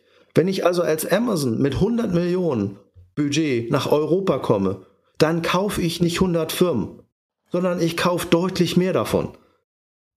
Und wenn mir da nicht langsam Angst und Bange wird, was ich in Theorie damit machen könnte, dann weiß ich auch nicht. Und solange wir darüber diskutieren, dass wir in Deutschland in irgendwelche sinnfreien Projekte Geld verschwenden und von rechts 300 Millionen ja, ich würde sagen, 3 Millionen aus Asien die Alipays, Alibabas dieser Welt uns langsam anfangen einzukerkern. Von links über den Pont die GAFAs kommen und unten aus dem Süden Nespers und PayU anfangen anzu, anzugreifen. Und ich mich am Ende des Tages verlassen muss auf meine einsamen kleinen Spanier bei der Santander, dass sie noch irgendetwas in Europa hinbekommen und vielleicht noch die Holländer mit der ING. Alter Schwede, da wird mir langsam echt Angst und Bange. Europa muss mal langsam aufwachen und mal langsam Arsch zusammenkneifen und aufhören mit dieser kleinen Starterei und aufhören mit dem ganzen Kram und loslegen. Aber jetzt war Raphael, ist Raphael natürlich eigentlich schon fast ein wunderbares Schlusswort geliefert, Jochen. Aber eigentlich möchte ich trotzdem noch mal eine Frage an euch stellen, weil habt ihr beide nicht darauf geantwortet. Welche spannenden Fintech-Modelle seht ihr denn momentan? Also Raphael, das, was du sagst, mache ich bei vielen, vielen Dingen einen Haken hinter. Das habe ich auch ganz am Anfang gesagt, als wir über die Studien gesprochen haben, dass die Gefahr nicht ähm, von, von, von Fintechs alleine ausgeht, sondern dass sie vor allen Dingen in der Kombination aus Plattformen, großen Providern mit Kunden und der Technologie ähm, kommt. Aber nochmal ganz kurz zurück. Welche interessanten Fintech-Modelle seht ihr momentan? Also ich bin teilweise wirklich gelangweilt und habe das Gefühl, dass das Thema Kredit so ein bisschen das Mobile Wallet ähm, des Jahres 2017 ist. Ja. Also ich bin da bei dir. Ich finde, ich finde im Moment, deswegen bin ich ja auch enttäuscht bei PS2. Ich finde im Moment kein, keine wirklich innovativen, coolen Modelle, die ich sehe. Jetzt kann man vielleicht hier eine Yes und eine Dip ähm, da mal mit inkludieren und sagen, naja gut, das ist mal so eine Ausnahme. Ja, das, die müssen noch beweisen. das sind doch keine Fintechs. Und, und das sind, und das sind, genau, das sind, das sind eigentlich eher Corporate-Initiativen, du hast recht. Aber äh, mir fehlt, mir fehlt so der, der Drive. Aber letztendlich, guck dir E-Commerce an. E-Commerce war irgendwann auch tot. Äh, da gab es dann keine neuen Modelle mehr. Da gab es dann irgendwie die Food-Marktplätze und seitdem ist Ruhe. Gibt auch nichts Neues mehr. Und das, das sind wir schon so weit? Ich glaube, das stimmt nicht. E-Commerce hat auch so viel Potenzial. Ja, aber du, du siehst aber, kaum aber, mehr. Aber halt nicht in dem Hype. Und das ist, ist, ist, doch, ist doch völlig okay. Es ist doch völlig okay, in einem, in einem Markt weiter Innovationen zu haben und auch Dinge voranzutreiben, aber halt nicht mit einem Hype, wie wir ihn momentan äh, in den letzten zwei Jahren gesehen haben, letzten drei Jahren gesehen haben. Also vielleicht hört uns demnächst keiner mehr, auch nicht schlimm, ne? Dann reden wir halt einfach nur wieder für uns und trinken dazu Bier. also ich, ja, dann gehen unsere Zahlen wieder um 100% genau. zurück. Aber, aber, aber Raphael, ganz, ganz kurz noch zu dir. Siehst du momentan spannende, interessante, oh, 15 Euro heute schon, ähm, Modelle oder sagst du auch so, boah, also momentan? Eins, ein, eins haben wir tatsächlich ja vorhin angesprochen. Ich halte tatsächlich von, von dem Konzept Starling Bank extrem viel. Ähm, ich, ich glaube auch, dass ähm, dieses Modell um SMB Banking etwas ist, was enormes Potenzial bietet, weil es halt unaufgeregter ist als dieses B2C. Ich würde mir wünschen, dass B2C noch einmal, also dass wir nochmal N26 auf Steroids sehen mit Relevanz für eine breite Kundengruppe. Ich, ich hoffe darauf, dass das früher oder später nochmal stattfinden wird. Vieles andere, äh, du hast halt gesagt, ja, Kreditgeschäft, bla bla bla. Ganz ehrlich, wie viele, wie viele Elektroscooter soll ich in meinem Leben noch finanzieren und kaufen? Äh, äh, wir sind natürlich auch in einer ich hätte beinahe gesagt geopolitisch, aber in einer finanzpolitischen Lage, wo in einer Nullzinspolitik ja, ähm, bringt Sparen halt auch genauso viel Lust wie oder genauso viel Spaß, äh, wie sich irgendwie äh, ein Knie ins Loch zu bohren, um die Fraggles zu zitieren. Ne? Ähm, das, das bringt halt auch einfach keinen Spaß, da wo wir heute stehen. Ist jetzt Kredit das Tollste der Welt? Boah, weiß ich nicht. Vielleicht für bestimmte Kundengruppen, ich gehöre leider nicht dazu.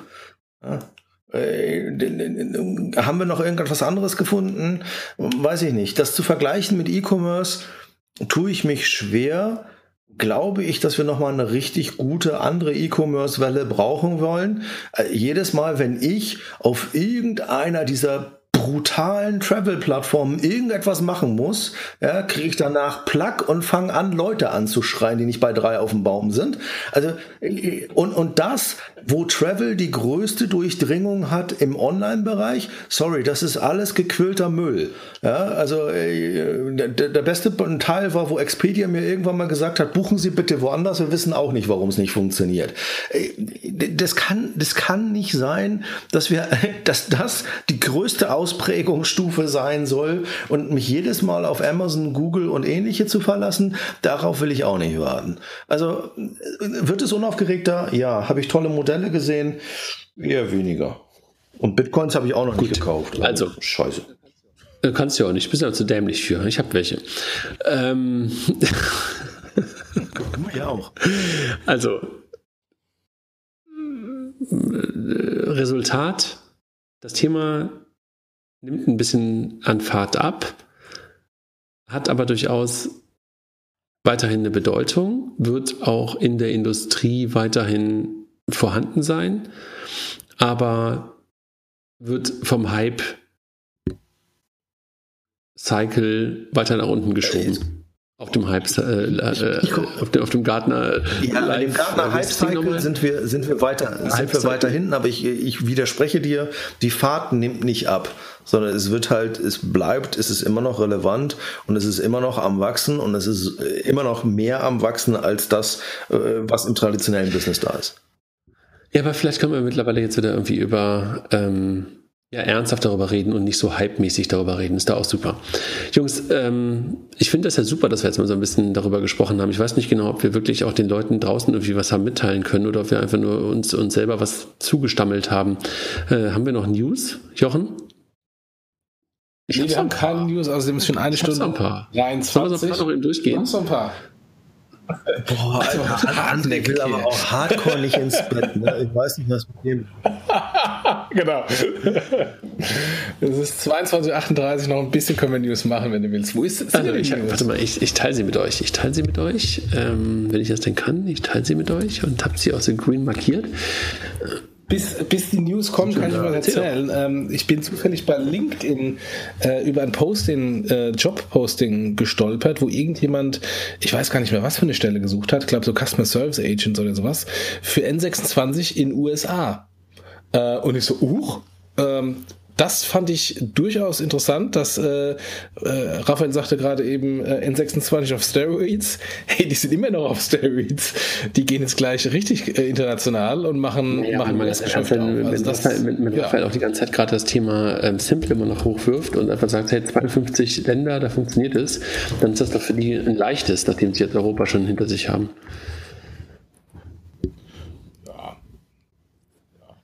Hm, Raphael? dazu jetzt nicht. Andere, andere Regulierung. also, wo sind denn, ja, wo sind deine News? Also, ich habe einfach nur so ein paar ganz, ganz wenige Twitter-News. Ich, ich, lese momentan nicht ganz so viel. Und ähm, was ich aber nur gesehen habe, der Joachim Hunold hat letzte Woche, glaube ich, ähm, auf Twitter ähm, was, äh, was gepostet, dass in ähm, Westfalen ähm, in den nächsten äh, Wochen und Monaten, hä, das war der falsche, komisch, der falsche Link, ähm, ähm, ich glaube, die Hälfte der, der, der, der, der Sparkassen ähm, ja, nicht mehr vorhanden sein oder wegkonsolidiert wird, ja. Ja. Schon hart, ne? Dann habe ich noch eine News. Ähm, Feratum Bank, kennt ihr die? Ja. Ja. Ja. Gab es ja irgendwie auf IT-Finanzmagazin bei Joachim ähm, einen Artikel drüber, dass die mittlerweile schon 1,6 Millionen Kunden haben. 1,6. 1,6 Millionen Kunden und kommen jetzt mit der Mobile Banking App. Ich bin mir nicht sicher, was das für Kunden sind. Ähm, also ich habe ja auch gerade zum Thema 500.000 Quid-Kunden ähm, äh, vom Raphael gelernt, dass 500.000 Registrierungen ja nichts wert sind, wenn ich nicht über Maus, DAUS oder irgendwas rede. Ähm, also auch hier, was sind diese 1,6 Millionen Kunden wirklich? Ähm, äh, sind das aktive? Sind das einfach nur irgendwelche, keine Ahnung, irgendwann mal Registrierungen? Aber schon interessant, ne? dass also ein finnisches ähm, Fintech daherkommt, auch in Deutschland ähm, unterwegs ist. Haben die nicht sogar noch ein IPO gemacht in Deutschland?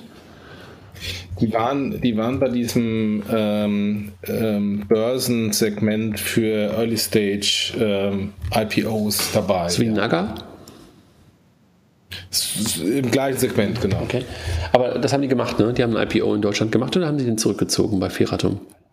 Keine Ahnung, also das äh, war irgendwie drei Jahre her, zwei Jahre her. Äh, egal, also spannend, äh, dass die jetzt auch mit der Mobile Banking App daherkommen äh, zum kostenlosen Girokonto. Also es ist jetzt nicht mehr nur Feratum war am Anfang halt Kreditgeschäft, jetzt mittlerweile auch Girokonto, echt interessant. Und ähm, wenn wir 500.000 ähm, Kunden bei der, bei der Number 26 sehen und da 1,6 Millionen. Wow, also und keine Ahnung, wo die alle herkommen. Dann Jochen, Finanzblock Award. Ja. Das Publikumsvoting hat begonnen. Ich wiederum ja, nicht voten, weil ich angeblich schon gewotet hatte. Also möglicherweise ist da ähm, von meinem letzten Jahr noch äh, irgendwo ein Cookie drin gewesen. Ich konnte jeweils nicht voten. Ich habe es noch gar nicht ausprobiert. Ich habe schon bei Twitter von anderen Finanzblogs äh, per persönliche Nachrichten. Ich habe die überall. Tu doch bitte ja, für mich voten. Ja, bekommen. Überall bekommen. Irgendwie auf Xing und LinkedIn von, ja, von, von irgendwelchen Leuten. Meine ich. Genau. Mach, mach ich generell. Also, bin ich. Ja, mach, mach, mach liebe, liebe, liebe Hörer, votet für uns. ähm, nee, also ja, äh, wir sind beim ähm, äh, Comdirect Finanzblog Award wieder äh, nominiert. Äh, ich glaube, wir haben sowieso keine Chance mit unserem Nischenthema äh, da beim Publikumsthema äh, irgendwie einen Blumentopf Botte doch mal. Äh, Ich soll was machen? Voten? Warum? Botten. Botten. Botten. Na, ich glaube trotzdem nicht, dass wir eine Chance haben. Äh, Wäre dann eher über die, über die Jury, da müssen wir mal gucken. Äh, Okay, bestechen. Ähm, dann unser ehemaliger Sponsor. unser ehemaliger Sponsor, vielen Dank. PayOne heißt jetzt offiziell anders, ne? Ja, ähm, BSP One, Sie haben, Sie haben, Sie haben es bei BS gelassen. Also Internationalisierung. Frederik macht das anders. Ja. Benimm dich um. Das kann nicht dein Ernst sein. Ja, aber die haben ja zwei Marketingleiter, die kriegen das schon hin. Boah, ey. Ja, Was nee, denn? Sowas nicht. Habt ihr eigentlich das, ähm, ähm, das äh. Kanzlerduell gesehen? Ja. War schon bitter, ne?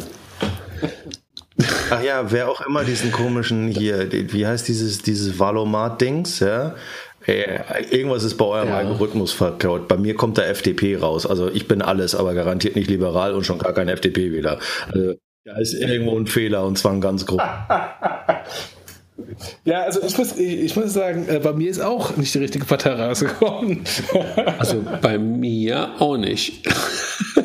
Habe ich euch ja geschickt, was bei mir Dieser rausgekommen Valomat ist echt War schon etwas überraschend. Ich weiß nicht, was da drin ist, aber da hat der Lindner irgendwie seine, seine starken Hemden wohl in den Algorithmus reingegeben. Aber Ich glaube, dass du einfach schwarz-weiß magst.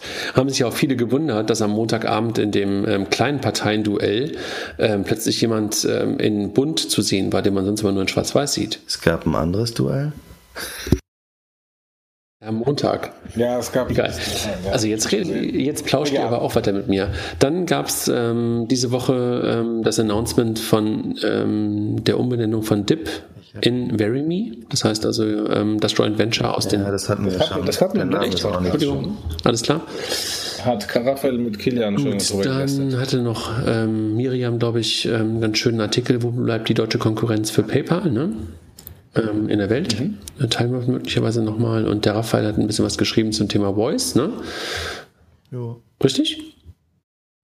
Ja, hat er. Ja, und er hat die Woche äh, drüber gesprochen beim, äh, ähm, äh, beim Magen-Darm-Meetup.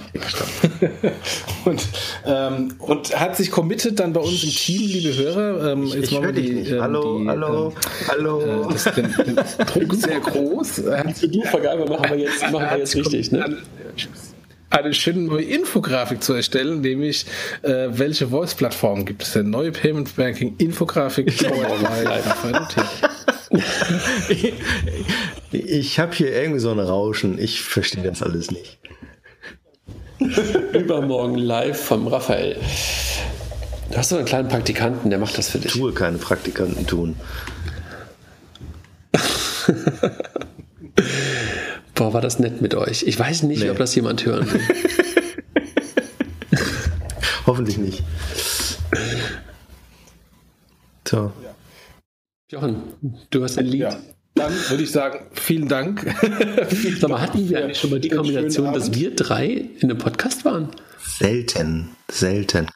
Ja, garantiert. Nee, wir drei alleine?